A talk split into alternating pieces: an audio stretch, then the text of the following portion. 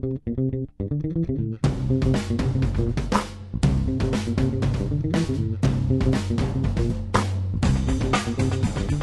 there, it's Gary Parrish. It's Thursday, September 8th, and this is the Eye on College Basketball Podcast. I got Matt Norlander with me, and uh, there actually was some big, huge recruiting news this week. The consensus number one player in the class of 2017, DeAndre Ayton, publicly committed to Arizona over offers uh, from Kentucky and Kansas. Now, there aren't usually high profile commitments that surprise uh, even recruiting analysts, but this one clearly did. How much of that, Norlander? uh, do you think was related to a home state advantage? Because for people who don't know, Ayton was born in the Bahamas, but he now attends high school in Arizona. Uh, how much do you think it was a home state advantage that helped Sean Miller get this done? I got to think it was a primary factor because you don't have a number one recruit overall in his class in basketball or football almost really ever. I mean, there's probably been instances, I just can't remember. I was trying to think of it when I was writing the Ayton Newser the other night you usually have okay it's probably going to be this school but if it's not this school then this other school will be the school like there's usually an obvious choice and then a backup usually schools that would fall you know three four five in the order of any given number one overall recruit aren't given much of a chance now i understand that and, know, and, and, to your point um, if you'd have asked recruiting analysts on whatever afternoon this was tuesday afternoon uh, they would have said probably Kansas, maybe Kentucky. Like Arizona would have probably ranked third in terms of where do you think DeAndre Ayton's going to commit later on tonight.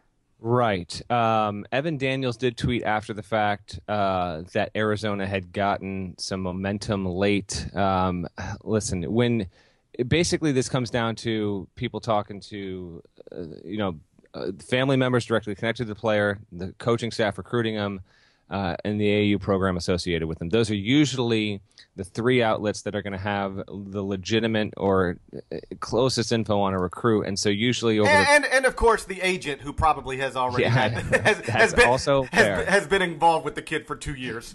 that's fair. Not to say that's not to say that specifically yeah. about DeAndre Ayton, but just typically like yes. that, that's not far fetched. Absolutely, I, I was going to kind of let that hang, but that's definitely a factor there as well. So that for no other reason than that, the Ayton thing actually just intrigues me because uh, I don't mind a curveball every now and then. And the other funny aspect to this that I'm so glad you hit on when you wrote your column is I definitely in the moment. I mean, I'll, t- I'll tell you right now. I, I pre-wrote a, a Kentucky and I pre-wrote a Kansas story on Ayton, and and then he pulls out this Arizona hat, and I'm like, you've got to be effing kidding me right now! Like, I cannot even believe this happened. So, with that when that happened, I was kind of like, wow, Arizona, what an upset. This is crazy. And then, like, just stop and think. It's like, actually, no. Sean Miller uh, kills it on the recruiting trail. He is an elite top three, top four. Really, you made the case he's a top two recruiter, recruiter in college basketball, and you can bear out the stats here in a second. Um, so, this is not some massive underdog upset by any means. It's just within the framework of this specific recruitment and the fact that Kansas had been the perceived leader for so, so long. And then whenever Calipari gets involved, you obviously don't want to discount him. That's what, you know, briefly made this. Um, this whole deal seem like it was uh, some huge upset, but ultimately it's not necessarily that. And I do think that Ayton being based in Arizona clearly played a huge role in Sean Miller landing the first number one overall recruit in the program's history. So, like that's that's the way I began the column. Like, uh, yes, I was surprised because I figured it would be Kansas, and if not Kansas, Kentucky. But you take a step back, it, it's it's it's unsurprising that Sean Miller got a commitment from another five star recruit because. Uh, this is what he's been doing, literally better than anybody else in the country outside of John Calipari. So I went back from 2011 to 2017, um, Kentucky has accepted commitments from 25 five star prospects. And that is far and away first that's, place. And by the way, like it's just become the norm, but that's absolutely insane. It like, is insane. I don't even think the ratio, like Bama dominates football recruiting. I don't even think Alabama is bringing. Granted, we're talking different numbers here, GP, but I don't even think Saban is able to pull in uh, the absolute top rated recruits at that kind of clip. Calipari has absolutely redefined success in recruiting at that level. So that's 25, and then you got to keep in mind like Willie Cauley Stein wasn't even a five star recruit, right? So like, sure. so okay, Kentucky's got 25 from 2011 to 2017. Arizona has 15. That's second most. It's 10 behind Kentucky, but second most in the country, and Duke has 14. Now, uh, let me put this in context a little bit. Um, I go from 2011 to 2017. Now, Duke so far doesn't have any commitments for, I mean, any five star commitments from 2017, but they're going to get some. And Kentucky doesn't have any from 2017 yet, but they're going to get some. So these, these numbers will change. And by these numbers, I mean, Arizona is ahead of Duke right now in that list from 2011 to 2017. There's a decent chance by the time we get to, you know, signing day, um, Duke will, will be ahead of Arizona there. But either way, the top three are those three.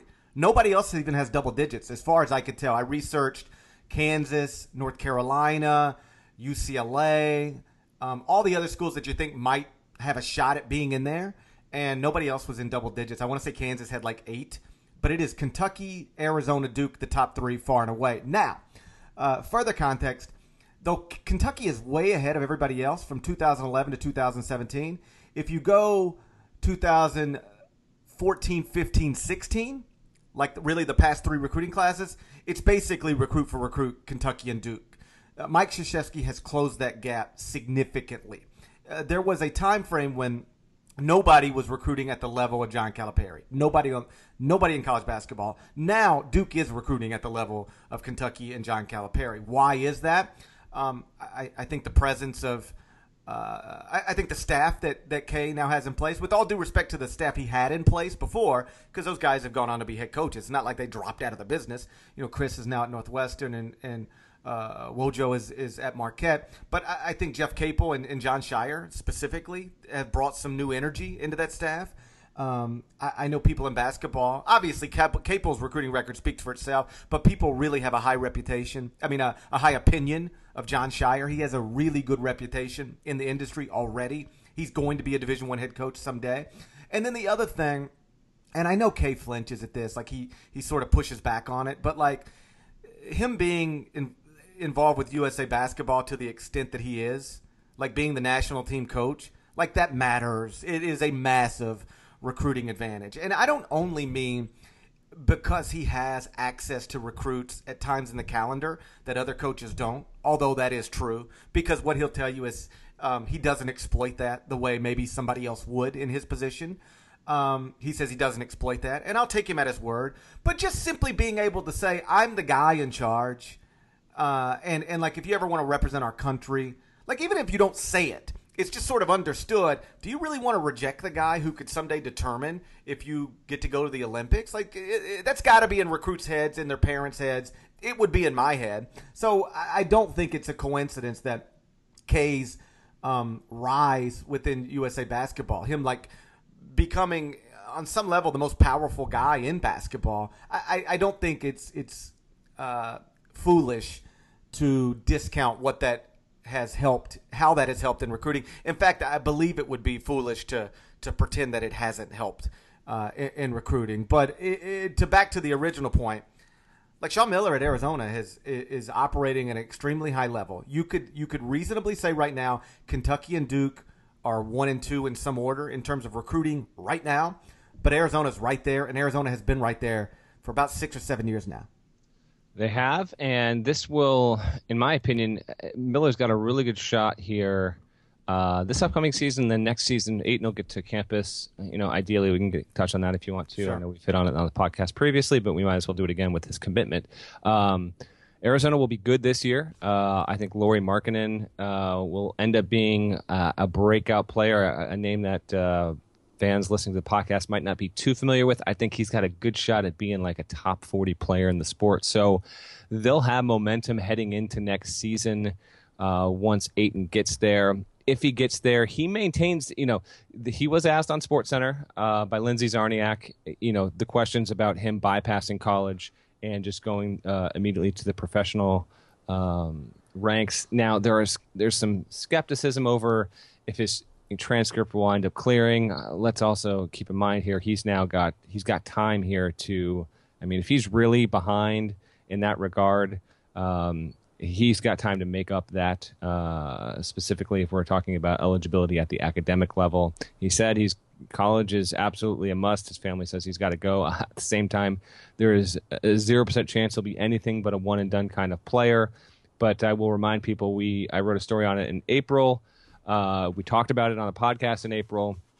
The weird thing with Ayton is you almost never have a top five recruit in a given class simply not recruited by a big time majority of top 10 to 15 programs. That was the case with Ayton because a lot of coaches were under the impression that college was not going to be in his future for a number of reasons. He maintains that isn't the case.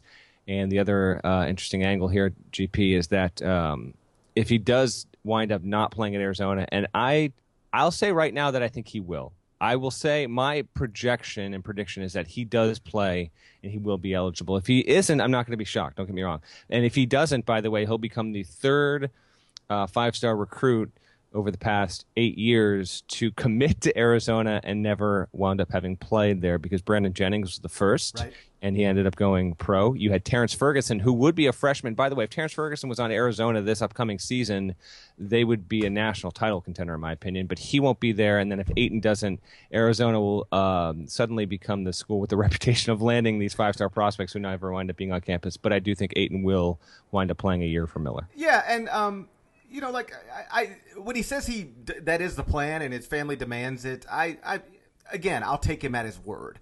Um, I just know that there was a time when Kansas was the only school recruiting him, and it wasn't because he's not awesome. Because just so we're clear, this this kid is awesome. Like he, um, I love Michael Porter Jr. I, I I've seen them both a bunch. I think Ayton is clear, clearly the number one player in the class, and just a special talent. He's not some seven foot dude who is great around the rim and can step away from the basket. He's also great away from the basket. And yeah. the the thing I noticed, like he shoots it this is the term I always use comfortably. Like he doesn't look awkward shooting from the perimeter. He looks like he's he looks comfortable and he's undeniably capable. He um, is a great passer. That's the one thing I picked up on this summer that I didn't recognize about him previously. He's a wonderful passer, like great vision, um, good enough rim protector. I mean, he's just a great prospect. Like I like if somebody told me he was going to have a Hall of Fame career, I wouldn't surprise me at all. Like that, he very much checks those types of boxes. Um, so so he, he is awesome. And yet Kansas was the only school recruiting him for a little while. And the reason is because coaches thought, for one of two reasons, he just wasn't going to be a college basketball player. Either he was going to choose not to, sit out the year, go overseas, do any what do anything other than play college basketball, or that uh, you know, for academic reasons, he wasn't going to be eligible to play college basketball. I always feel a little weird talking about a kid's academics. I mean, it's sort of part of the job, like you know, this because you have to be you have to meet certain requirements to play college basketball. So we're going to end up talking about this. Uh, we've done it for years, and we'll continue to do it for years. It, it always I always feel a little weird talking about a 17 year old's you know schoolwork. Um, but like I mean, as long as we're leveling with each other. Like Duke didn't recruit him because they just didn't think they'd ever. eat, They didn't think he'd get him in school. You know, sure. like like that's why Duke was never involved with DeAndre Ayton. Like that's a fact. So um, we'll see. Uh, you know, I, am not 100 percent sure that he's going to be in college. I'm not 75 percent sure he's going to be in college. Um, but if he says that's that's what he would prefer to do at this moment, um, I believe him. And, and now we'll get to see um, if it actually unfolds that way. And if it doesn't, geez, poor Sean Miller for all the reasons you just stated. He just lost Terrence Ferguson. He could lose DeAndre Ayton. Um, but either way, they will be fine. They've been fine there for a while. So when I wrote this column the other day, and I point out that, you know, from 2011 to 2017, five star prospects, Kentucky 25, Arizona 15, Duke 14, people immediately started going, uh, Arizona's got 15 five star recruits from 2011, 2017, and no Final Fours? Like, you know, at what at what point do people start talking about that? And on some level, I think it's unfair because, like, the college, the NCAA tournament's a single elimination tournament of 40 minute games. Sometimes you can just get unlucky. You know, sometimes you just get unlucky and it doesn't work out for you. Um, but that is certainly like hanging around Sean's neck a little bit. Like he, uh, I'll ask you: Is he the best coach in America who's never been to a Final Four? That's his reputation in the coaching fraternity. I would say that is the case. Uh, he's also a coach that got plenty of votes for um, the, when we put out the question of you know who's best equipped and most likely coach to next go to the NBA. He wasn't a top vote getter, but I certainly had coaches mention his name. Um, he has had connections with USA Basketball as well. I think that is fair. He's gotten close. The program itself, I don't remember the stats. I, I.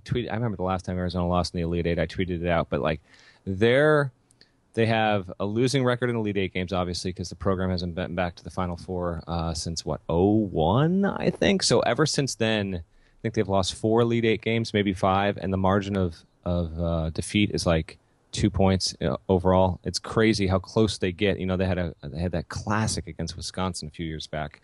Um, and then didn't Sean also lose in overtime while at Xavier? Yes, in an yes. Elite Eight to Ohio I State. I think you're right about that. Um, yeah, he he's gotten he's gotten plenty close. I will say he's got he's got a two year window here because when you know let's say Ayton gets there, if they don't get and the tournament is the tournament is so fickle. Um, it really is like that's just the nature of it, um, and coaches understand that. But if he does not get to a Final Four by you know March of 2018, then this will become a thing. It just will, um, because at a certain point you're allowed so much uh, amount of recruiting success and regular season success. But if you aren't breaking through, now he is his job won't like his job. The fans are not going to want to get rid of Sean Miller. In fact, they're probably maybe four jobs in the country that Sean would leave Arizona for um, because he's made it into a really good job, and there just aren't that many options out there that would uh, provide him with you know more money, better opportunity. They're out there, but I, I can see a situation where Miller, if the cards fall right. Um, in regard to coaching open openings that do or don't open in timing, like he could become he could become a twenty year coach in Arizona and do well there and win multiple national championships. I think that is definitely something that is possible, but and it's funny how quickly those things can change. You know, give Bill Self the example because he wins the title in 08. Um, if I maintain if Bill Self had not done that, uh, and if Memphis hadn't been so bad at shooting free throws and Chalmers hadn't hit some crazy, amazing all time shot, then I think Self carries around this, you know, perhaps unwarranted stigma, but he's got the title, so it's simply not there. Like, I, I can definitely see a scenario where even if they'd continued to win all these Big 12 titles at Kansas under Self, if you didn't have a national title, you would still have Kansas fans all over him because even now there are Kansas fans who feel like he is not quite doing as much. He should be making more Final Fours than he's made. But that's you know that that's modern college athletics and the unrealistic expectations of fan bases. Having said all that, mm-hmm. Miller is he's going to have rosters over the next two seasons that warrant making a Final Four. Um, he's good enough. He's talented enough. He's going to have the talent there. So keep an eye on that. But the, in my opinion, yes, he carries the mantle right now of the best coach in the game that has not made a final weekend in college. Yeah, so I'm, I'm looking at it now. Um, he did lose a, an Elite Eight game at Xavier. It wasn't to Ohio State. Um, Who was it? I let me look. I want to say UCLA. Ah, Do you remember that at all? I don't. I don't. Xavier made it against UCLA. No, yeah, I don't remember it, that. we're talking 2008 NCAA tournament. So this is um, the year. This is the Memphis Kansas year. Chalmers Yeah. for the tie, and uh, yeah, UCLA 76-57 over Xavier. They were a three seed there. So Sean's now 0 and 4 in Elite Eight games, and like that- that's a pretty big number. That like people, that's going to be a bullet point on your. You know, next time you're in Elite, like next time Arizona's in an Yes. Elite Eight game, that's the bullet point CBS throws up on the screen, right? Uh, Sure. Sean Miller is 0 4 in Elite Eight games. But I, I tend to look at it from the other side, which is he's gotten to four Elite Eight games. And I, I just remember Billy Donovan telling me this um, uh, one time in a conversation. He, Billy, obviously went to a championship game very early in his career. And he was recruited at a high level, but, un, you know, just it wasn't happening in the NCAA tournament. And for five straight years, Florida uh, made the NCAA tournament and didn't get out of the first weekend. They either lost in the round of 64 or the round of 32, five straight years. And like Billy very much had a reputation of great recruiter, uh, but like, can he get it done when, you know, even though he had already been to a championship game, it was like great recruiter, but can he get it done in the tournament? And then, you know, he, he breaks through and, and wins a championship, then wins another one. And I, I just remember Billy saying, I just knew that if I kept getting in the thing and kept knocking on the door, at some point the breaks go your way. And like in Florida's first national championship, uh, like the breaks went their way. Like I, I think Corey Brewer had to hit a weird shot against somebody early in the tournament to escape an upset. It just went. It just went their way. And then by the end of it, they were undeniably the best team in the country. Like they were awesome. And then next year, preseason number one, they they win the whole thing. But like I just remember Billy saying, hey, I got knocked out five straight years in the first round or the second round. But I just figured just keep knocking on the door. Just keep knocking on the door and eventually like you'll get where you're trying to get to. And I think that is like I would bet a whole bunch of money that that will be the case for Sean. Like if you can get to four Elite 8 games, you know, by, you know, how old is he? He's not that old. He's 47. I was going to ask, that's exactly what I would have guessed. I was going to say 47. So you've been to four Elite Eight games by 47, and he's like right now, clearly got this thing operating at a high, high level. Like, why can't you get to four more by the age of 57? You know? So like, and eventually you just break through. Like he's got, I would bet, I would bet a, five paychecks that Sean Miller will coach in a Final Four someday. That it hadn't happened yet isn't indicative of anything other than it just hadn't happened yet. He'll get there. Um, other coaches on that list, because I was sort of brainstorming about this. Best coach to not make a Final Four, Tony Bennett. Bennett would be probably one A to one B with Miller. Yeah, and he's got. I mean, listen, I was I was sitting there in Chicago. My goodness, Virginia should have made a Final Four. That should have happened in March. Um, some of the guys that I think would qualify as great coaches but haven't gotten there yet. Some of it's just uh, I think because of the jobs they've had. Uh, although like Archie Miller got to a Elite Eight at Dayton, but like he's still young. I mean, Archie, and he's still very young. Well, like yeah. here's my thing with Arch, like, um, and I'm not trying to push him out of Dayton, but like someday I assume Arch is going to be coaching at one of the top six or seven jobs in America, and th- that's what I would assume. And when mm-hmm. he gets there, you're going to be set up to maybe take runs at Final Fours. Um, here's a good one that I think can like maybe get there, although I wouldn't necessarily bet on it. But he's uh, undeniably a great coach, and he hasn't been in a Final Four. Dana Altman. Yeah, I think that that the heck heck. I mean, Oregon will still have a roster good enough this year where that he could break through. Right. Yes, Altman for sure. I would. My guess is, my guess. Trying to think right now. I'm guessing right now of every active coach in the game, Altman has more wins of any active coach to not get to the final four because he's up there. He's got he's got a lot of wins. So I think that he is uh, at the top of that list. I might be wrong. There might be an obvious candidate that I'm missing, but I think he would be the answer to that. Um, Mark Few. Yeah. I mean, Mark Few could have a Hall of Fame career and hadn't gone to a Final Four yet. I think he needs to get to a Final Four to get to the Hall of Fame. I not that, that not that that should be the, the the make or break, but I have a feeling that will ultimately he's going to need to get to a Final Four with Gonzaga to get to the Hall. I think one would do it because he's done. He gets to the tournament every year. Uh, Mark Turgeon. Turgeon, yeah, I actually thought Turgeon was going to get Maryland to a Final Four within the first five six years of his tenure. That's probably not going to happen, but he's good enough to get there. Mike Brey. Yeah, Brey, I'm not convinced will get there. Now, Brey's awesome um, and has done a good job with Notre Dame. They actually had a long run of not having success in the tournament after having solid uh, seasons.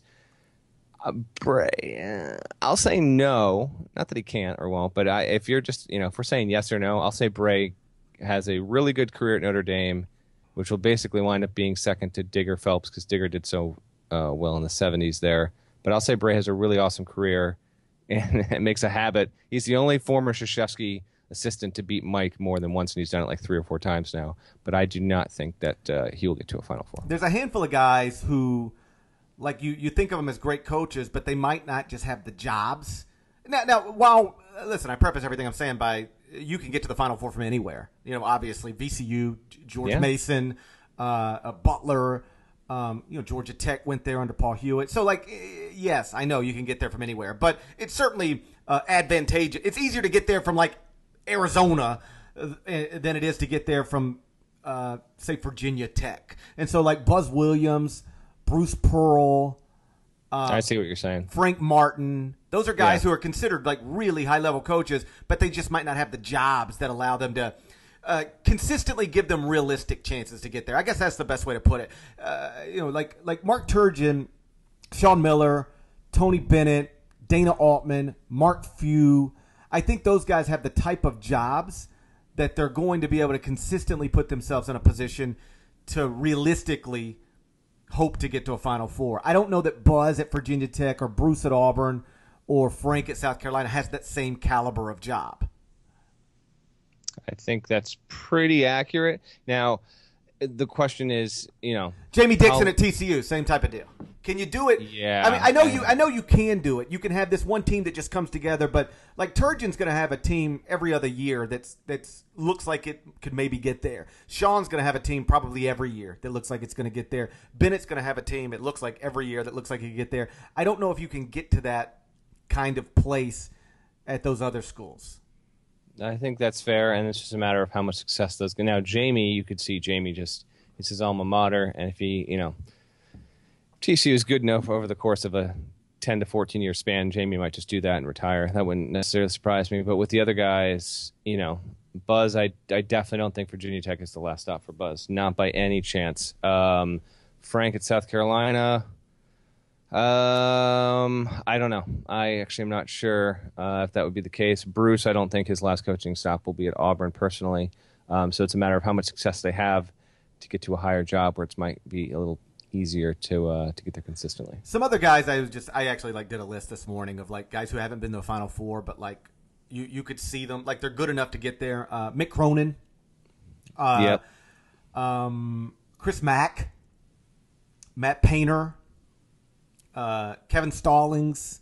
Um, I know Vanderbilt fans hate that one, but like, I, yeah, I like Stallings is respected in the business. He like he is. Um, I could see him just clicking at one year.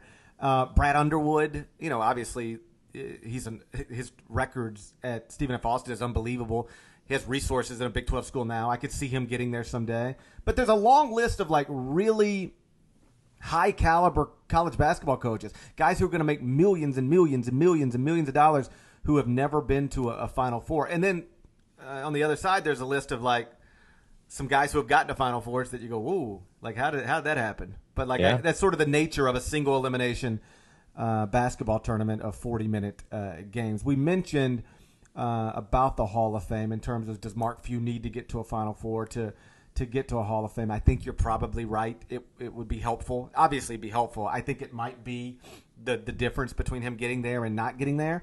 Um, uh, but we can use that to, to segue into you know the, the Hall of Fame induction is this weekend, uh, and Tom Izzo, the Michigan State head coach, is going to be inducted. Uh, the Naismith Memorial Hall of Fame is interesting because um, they induct uh, college basketball coaches often who are still coaching college basketball. Um, active guys right now. John Calipari's in. Rick Pitino is in. Mike Krzyzewski's in. Roy Williams is in. Uh, and and and Tom Izzo is going to be the next active guy uh, to be inducted into the Naismith Memorial Hall of Fame. That's going to come Friday night. Gary Williams is going to uh, induct him. And and what I love about Tom's induction is that his his career achievements are are the reason he's in the Hall of Fame, obviously.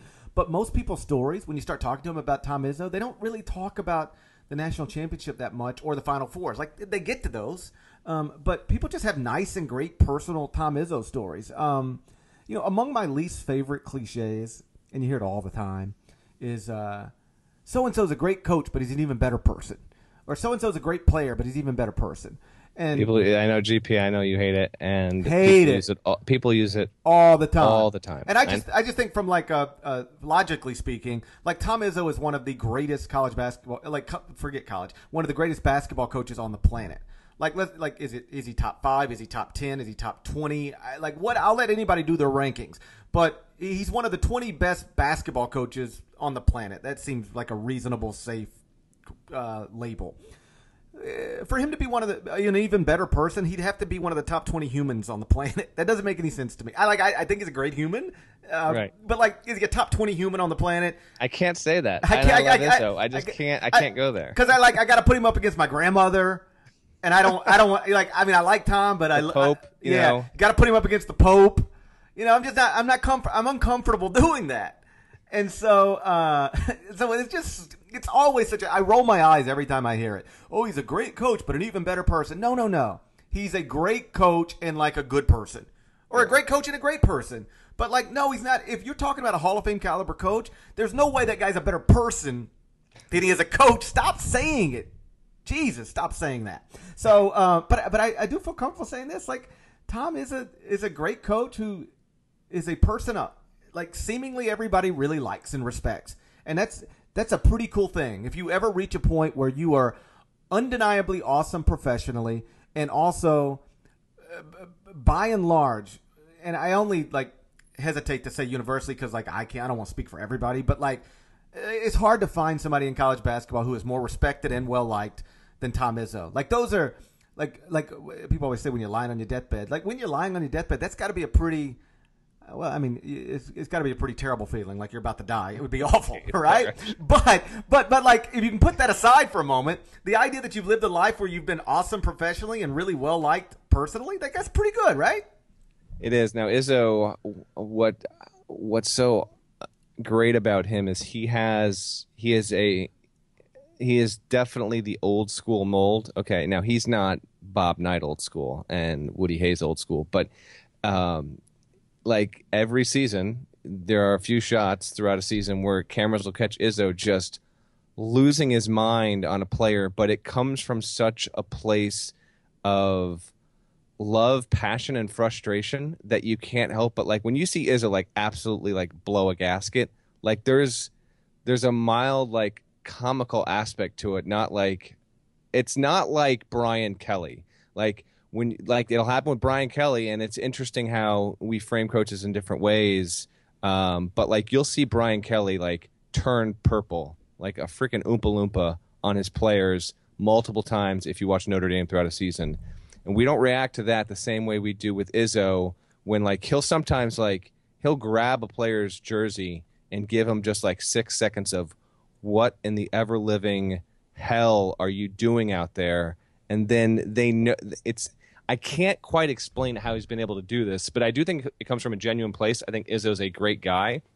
His players absolutely love and respect him. He also he can be um, he can be harsh and he can discipline and he's kicked guys out of his program and he's definitely had he'll tell you he's he's screwed up on a couple of occasions in recruiting the wrong kind of guy sometimes. Um, he's self-deprecating and I think that a lot of the, that is what builds up um, Izzo's image and legacy. And then, of course, you know, he is, we talk about going to the tournament and waiting on breaks. Izzo is the one, really, Izzo, and not even Krzyzewski's not that immune to it. Like, Izzo just has an ability to, if you look at the statistics, I think 538 did this a few years back. But in terms of seed expectation, it's not that Izzo's made all these Final Fours. Like, he's made more Final Fours over the past 18 years than anyone. It's not just that, it's that when they get to the tournament, if MSU is a three or a four or, a, or in a rare year a six or a seven, they outperform their seed expectation more than any other program. So that also kind of builds up his legacy overall. So he is, uh, he listen, he's he's definitely, in my opinion, a top five coach in the sport. Um, I'm personally, selfishly glad that he never went to the NBA because I I love covering him, love dealing with them. Um, he shoots pretty straight um, and is a fantastic guy. And by the way, he's the only college basketball figure, I guess, of serious of living figure of note. Because here's the real quick GP. Here's the Hall of Fame class for people that might not know it. There are four posthumous inductees. Uh, John McLendon was an NAIA college coach and won like three titles, so he is a college basketball affiliated figure who's getting in this year, but he's posthumous. And then uh, three other people. I got to be honest, I don't know who these people are. Uh, they're Zelmo Beatty. You, you're you familiar with Zelmo GP? Uh, I'm very yeah. familiar with Elmo. I, I don't know Zelmo, Darell Garretson, and Cumberland Posey. You don't get a lot of Cumberland names. Yeah, I wish that man. If we did, like, I wonder why, why there wasn't a big uh, Zelmo's World campaign. Yeah, Zelmo is that's. I mean, there's some serious names here. Zelmo's World. But the the headline. There would have been if he'd have played in the era of Twitter. There would have been hashtag Zelmo's World every weekend, guaranteed. Without a doubt. I mean, Zelmo Beatty spent most of his career in the ABA, put up 17.1 points and 10.9 boards. You you don't mess with Zelmo. Um, but Izzo is overshadowed this year uh, by Shaq and, and Allen Iverson, who are both getting in. Yao Ming, who is getting in and then the other two, Sheryl Swoopes, uh, you know, clearly one of the best uh, female basketball players of all time, rightfully getting in, and Jerry Reinsdorf, uh, who was, you know, the owner of the Bulls and a, and a big figure uh, in the heyday of the Jordan era. So there are a lot of big names getting in, and Izzo, who's this huge name in college basketball. I mean, I would say he is third, probably behind Shaq and Iverson. Now Yao Ming's a bigger figure on worldwide, so sure. you really you could make the case that Izzo is really fourth, but uh, on home soil I would say Izzo is a uh, is a bigger factor um, than all than um, than Ming. But no, man, it's uh, this always sneaks up on me. By the way, GP. Like I always want to. First of all, this is going to sound ridiculous, but it's true, and I'm not proud of it. So I live in Southwest Connecticut. I am two hours from the Basketball Hall of Fame. I have driven past the Basketball Hall of Fame without exaggeration at least 20 times in my life, and I have never been to the Basketball Hall of Fame. You don't love it basketball.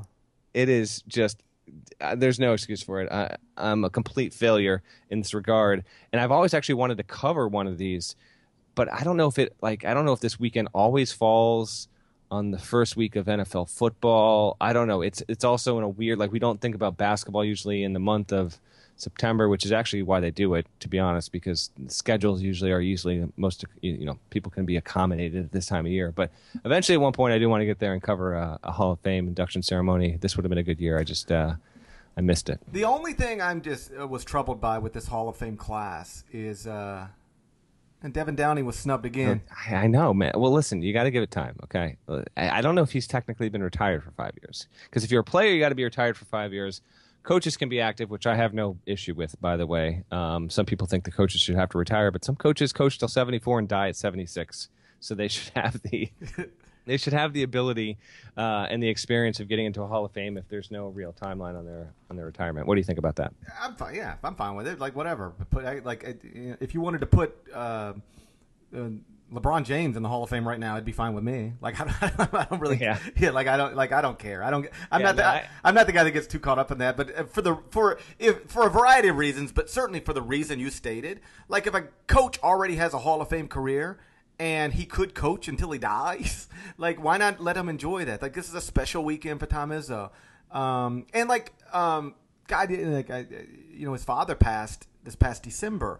Like, what if it could, could have come a year earlier? Like, his dad would have got to experience that in theory. So, um, yeah, once you can establish a guy's already got, particularly a coach, already has a Hall of Fame career, if you want to induct him to the Hall of Fame, I got no problem with that. If you want to do a five year waiting period for players, that's fine because players are going to retire by 35, 38, whatever. They'll still be in their 40s when they're able to be inducted. Shaq and Iverson being obvious examples. So I'm fine with the, uh, with the way they do it. I would just prefer to. Um, I just think Devan Downey should get a spot no matter what and no matter when. Did you see the uh, South, South the columnist in South Carolina? Oh yeah, man. Wrote a column saying it's time to retire Devan Downey's number at South Carolina. I can't get more behind that cause. That, I couldn't get more. I mean, listen, if that ha- listen, if, first of all, it needs to happen, and when should, it does should, happen, should we go? Oh, not only will we go, okay, when that happens, we're gonna go.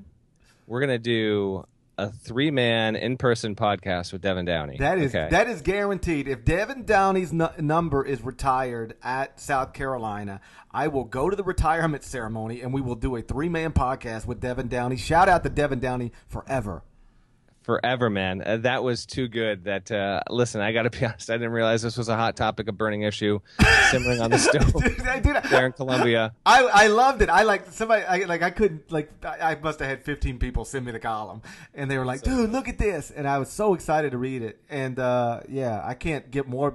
Listen, if there's anything I want to happen in college basketball this year it's it's Devan Downey's number to be retired. Make that happen. Frank Martin, whoever has to make that happen at South Carolina, uh, Make it happen. The young man deserves it. He beat- he does. Now, before we wrap up here, just a couple quick things. I got a I got a son, fortunately, who's still who's still taking a nap here, so I think I got a couple minutes. Um, one, um, Tim Tebow's going to your Mets. I mean, well, no, just... no, he's going to instructional league. He's ne- he's never going to be a New York Met, I don't think. But it's a fun story. Like I'm, I can't wait to do a radio. Would you ironically wear a Tim Tebow T-shirt? Like you know, I, with with Tebow on the back and you know dude, whatever what, number on the front. I would you know? wear it proudly. What are you talking about? Ironically, I would wear it today. Um, yes, I, have I've already got my Degrom, and I've got my Syndergaard. Okay, that, that, you can't, you can't. You're putting them in the same conversation, the same sentence. That's not. What are you doing here? Dude, I will. I will own a Tebow jersey a Tebow New York Mets jersey. Yeah, I like that. Hundred percent. I will own one of those as soon as they make them available. Can't wait for that. Okay, uh, so you are obviously a big Mets fan. Now the NFL starts tonight. Um, let me let me let me ask you this because I'm, okay. I'm getting ready to do a radio show about this, and okay. I, am fascinated because when the story breaks. Uh, well, first off, when the story breaks that Tim Tebow is going to play baseball, like people just mock it, and I get if you're mocking it from the perspective of he's never going to get to the major leagues because, like, I, I think that's the safest bet you could probably make. Um, like trying to be a 29 year old who hasn't played baseball since high school and then get to the major leagues at a time when most players' skills start to decline to the extent that you have skills. Like it's it's never been done before. All right, so it, it, I'd bet against it here. If he were a pitcher, you know, I'd be a little more optimistic because if you've got an arm, you've got an arm. Like you know, guys guys can step away from baseball for three years. If you've still got a live arm and a great arm, you can throw. Like Jacob Degrom played, I think shortstop in college, then threw then threw 80 innings at Stetson, and the Mets drafted him in like the fifth round, and he's in the Rookie of the Year, and he's a frontline starter now, just because like they, they, they noticed the arm, and they said, okay, we're going to try to make this into a pitcher. So if he had the arm, um, it's just it's it, I would say okay, like if you know if he's if he's hitting upper 90s, and like we'll see, but you know like trying to hit a baseball is hard, hard, hard, and I'll be sh- frankly shocked if he can ever do it at a level high enough to get him even to AAA. So I don't think he'll ever be a member of the New York Mets. So if you want to mock it from that perspective, I get it. Here's the part I don't understand. People act like he's somehow doing something wrong. Like he's chasing publicity, he's chasing cameras without recognizing Tim Tebow has publicity and cameras no matter what he does.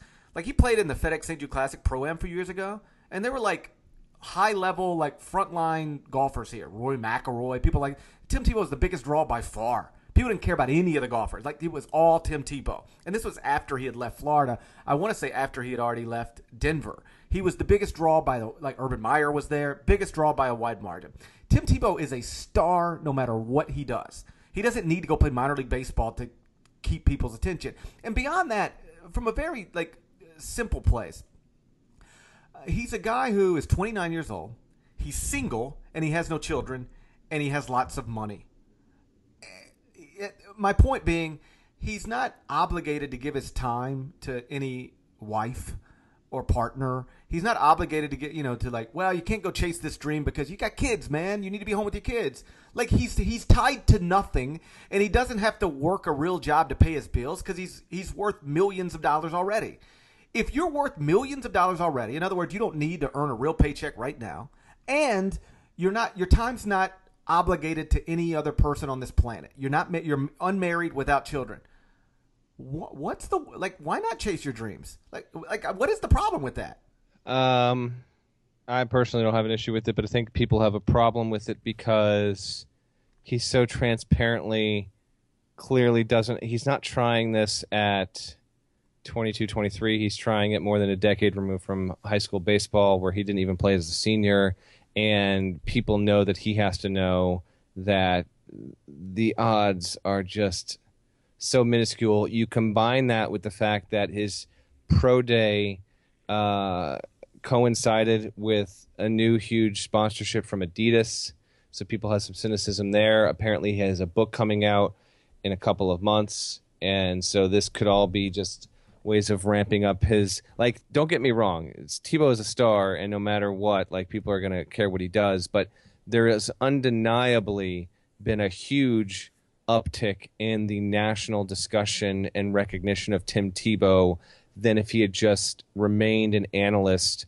on the SEC network. We've talked about him more. So this like there's no way this doesn't have a huge impact on book sales Adidas got a little bit of a bump. Uh, granted, there some of it was negative, given uh, how people just so clearly saw through that. So I think that's why people have an issue I, with it. There's, I, there's, like there's no way Tim Tebow's not a dumb guy. Like right. there's no way he he realizes like even if he wants to do this, like there's he knows what he's up against there, and if he wants to go slum it out in the minors for three years, like he can do that. But people have also brought up, and I think this is a valid case, like for so long, Tim Tebow said, like, you know, football is my first love, and he still maintains that it is, but he didn't love it enough to say, okay, I'll suck it up. I won't play QB anymore. Because people, there are plenty of reputable NFL people that say if Tim Tebow, like, really loved football. He is athletic enough where he could make it as a fullback, perhaps as a tight end. Like he, you could find ways to use him on an NFL team, or he could simply give it a go in Canada and try that as well. He simply refused to do that. So there is, I think, a stubborn angle to it, and I can't believe that I'm actually engaging in a Tim Tebow topic on this podcast because I'll be honest. Like now that I'm talking about it, I guess it's fine, but I at a certain point there is so much Tebow content that I just I just kind of have blocked it out because it's just been like it's been a thing now. Right. GP For- this, for a this long has been time. a- forever. For- like well, I uh, actually enjoyed Tebow at Florida and thought he was interesting, and I thought, okay, we'll see what he does in the NFL. But this has become like this bizarre thing in American sports culture where people just love to to debate about Tim Tebow. And I got to be honest, like on a personal level, like I kind of find the dude boring. I don't quite get his massive appeal. I understand it, but I don't quite get it. I guess. Well, I, I, I think I could tap into that a little bit. He, well, first off, to your initial point, he's 29 years old. He's been a star since he was 18 years old. It's been more than a decade that Tim Tebow has been a thing in this country. All right, Yeah, like absolutely. more. Okay, I, I think where the how this stardom emerges is you had people constantly pulling from total extremes. One is you had people who couldn't wait to tell you how he was overrated and never going to be a pro quarterback. Like that conversation started when he was in college. Yeah, like, but he'll never be a pro quarterback. He's a system guy. Can't play in the NFL. Boom, boom, boom, boom, boom. Then he played in the NFL, and like people forget this, but like he did win a playoff game, threw for 300 yards, and won a playoff game. And and people immediately go that the other side of it want to go see, you were wrong, and they want to scream in that direction. And then he, you know, they, they sign Peyton Manning, he gets released, he can't ever play, it never happens anywhere else. So then that other crowd, the initial crowd, wants to start yelling, see, you guys were idiots. Here's your Tebow. He can't play, just like I told you the whole time. And then you add in the religious aspect of it. Um, eh, because like he really has, I think that following is rooted in, uh, the intense following is rooted in, like he's a, a very visible and, uh, uh, you know, uh, public Christian who isn't afraid to, um, to share his beliefs and and, Yeah. and and people have who have really latched onto that. Um, he is massive in the Christian community. Matt, like I, I would say, one of the most like lar- biggest figures in the Christian community in, in this country. And so you combine all that stuff and put it in a pot, mix it up. What you get is a decade of Tim Tebow fights. We've really been fighting about Tim Tebow um, uh, forever. So here we are again. Like it, it, we are on the start. Today is the st- opening day of the NFL season, and the biggest story is Tim Tebow. Think about that. Think about that. That's where we're at right now. And I will say, everything you said about why people might be turned off by, I accept all of it. You're right on every bit of it. I, I I guess I would just counter it by saying, I don't. Be, I believe his desire to do this is rooted in a sincere place.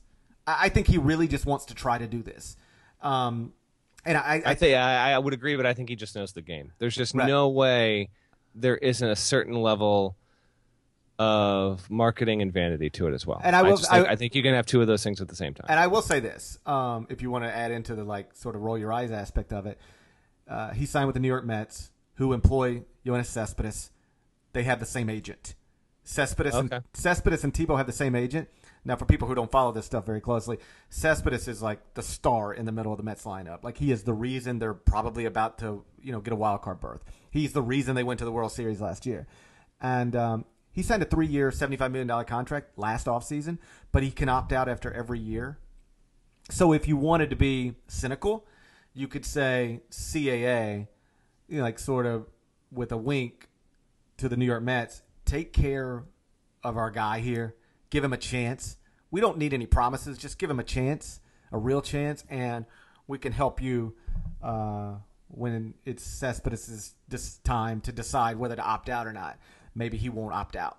If you do us, if you do us. Uh, you know, you do us a, a, a favor here, maybe we could do you a favor down the road. Like that stuff. I'm not saying that's what happened here, but like they do share the same agent, and people who share the same agents, like Sure. this, this stuff, like the big story in basketball was Tristan Thompson and LeBron James, like share the same agent, and so LeBron would hold out until Tristan got what he wanted, and it was just sort of understood. Um, take care of take care of Tristan, and we'll, you know, then you don't have to worry about LeBron and all that stuff. This stuff goes on all the time. I'm not saying it went on here, but that is something else that uh, certainly, if you wanted to roll your eyes at the whole thing, you could. But either way, I'm down with it. Tim Tebow, go to the major leagues, as far as I'm concerned. Although I would bet everything I own against it, if only because I would bet against every 29 year old on the planet who's never. Uh, who hasn't played basketball since I mean baseball since his junior high school? I bet against them making it blindly. Yeah. All right, we got to wrap up. I'm gonna I'm gonna bring listeners into my world here. So uh, my son is definitely awake now. I'm upstairs, and he he was sleeping downstairs on this. We got this thing called a DockATot, which is pretty good, but he can crawl. He can practically walk now. So about two minutes ago, as you're going through your Tebow thing, I hear this weird noise, and I'm like, "What is that noise?" And I'm like, "Is someone doing something outside?" No, what it is is our dog's aluminum water bowl. perish. so we we put up this gate to block our kitchen, so we can't crawl in there. But he loves going in the kitchen. He just loves playing the crawl in the kitchen because he knows he he's not supposed to go in there. But I've got to tell you, it's got to be fifty. I I put the water bottle down for my dog before we did this thing because you know she might be thirsty or whatever, and I forgot to put the gate up. He has crawled in and knocked over that water bowl. I mean, he's probably soaking wet right now. There's water all over my kitchen floor. This is ha- I'm GP. This has happened at least 15 times in the past two months. Like it keeps happening. I keep forgetting, or my wife keeps forgetting. If we're going to keep the gate open, we got to put the bo- water bowl off the floor. Like I can hear him knocking around that bowl right now. Oh no! So this is an amazing way to wrap up the podcast. I'm going to go have to take care of him before we upload it. It just keeps. I mean, you've got children. People listening with kids know. Like there's just.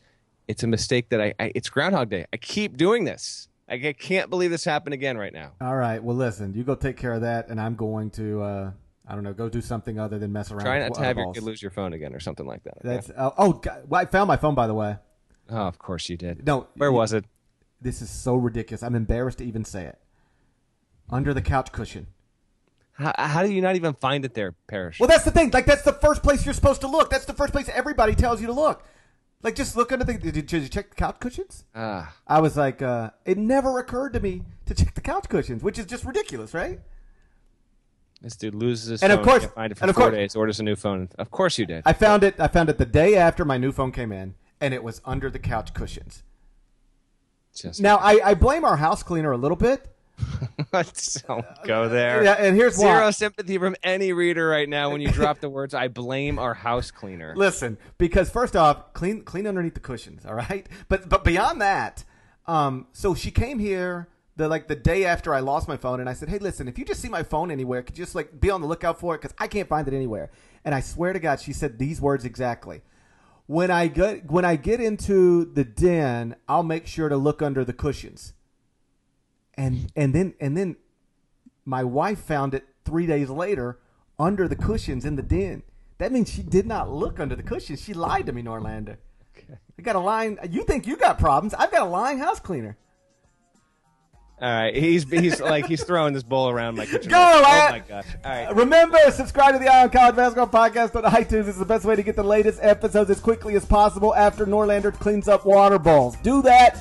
Thank you for listening. Talk to you again next week. Till then, take care. Bye bye.